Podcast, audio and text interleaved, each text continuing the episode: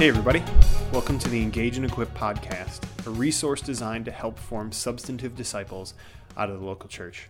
My name is John Sikotowski. I'm the communications coordinator here at High Point Church, and in this episode of the Engage and Equip podcast, you're going to hear a short sermon excerpt from a sermon that Pastor Nick gave on February eighteenth, twenty eighteen. In this excerpt, he's going to be talking about the Old Testament festival calendar and how when we look at that calendar, we can understand a little bit about what God wants to produce in us through the rhythms in our lives. Take a listen.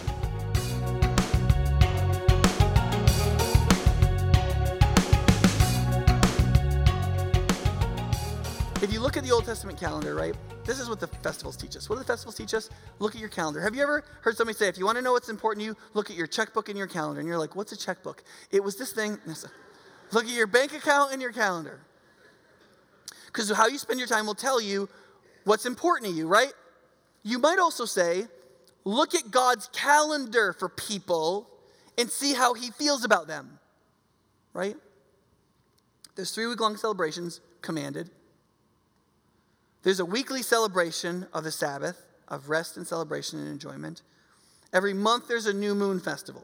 Now there are three Sabbath festival overlaps, so you don't want to double count, right? But if you add that together, that's eighty-two festival days a year. There's not but three hundred sixty-five days in the year, okay? That means, like, that's a good portion. That's like more than a quarter of the time you're celebrating. Do you understand? You take the most vacation-oriented nation in the world, and they haven't hit that. Okay? Like, you be, we make fun of the French for their, like, old labor laws to be like, you can only work, like, twenty hours. Like, these people were supposed to celebrate a quarter of the time. Now, some of those days, like the festival weeks, you would work during some of the day. And the, you, you only totally cease from work the two end Sabbath days. But you still were supposed to have some kind of festival activity throughout the whole week.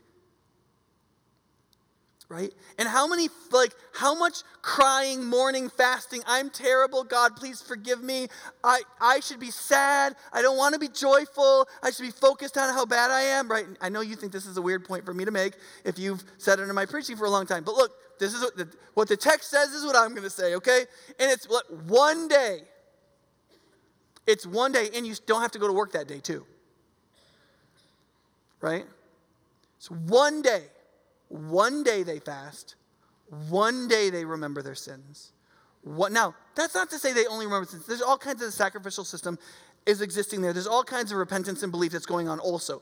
But in terms of a whole day, everyone's supposed to get together and focus on one thing.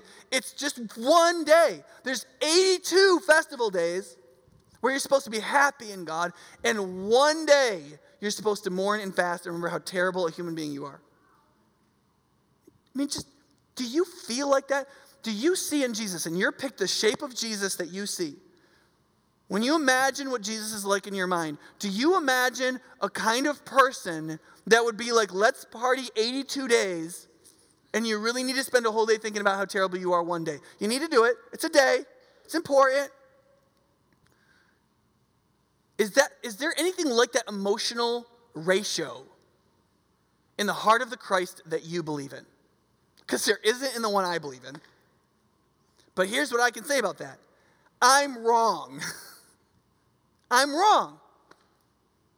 And so what I want to do is to look at this shadow and to let the shape of that shadow begin to reshape the idol figure of Jesus I have made more into the shape of the actual Jesus so that I can see something more about his fullness, so that I can receive the joy that can only be found in him, because the joy of the Lord is my strength.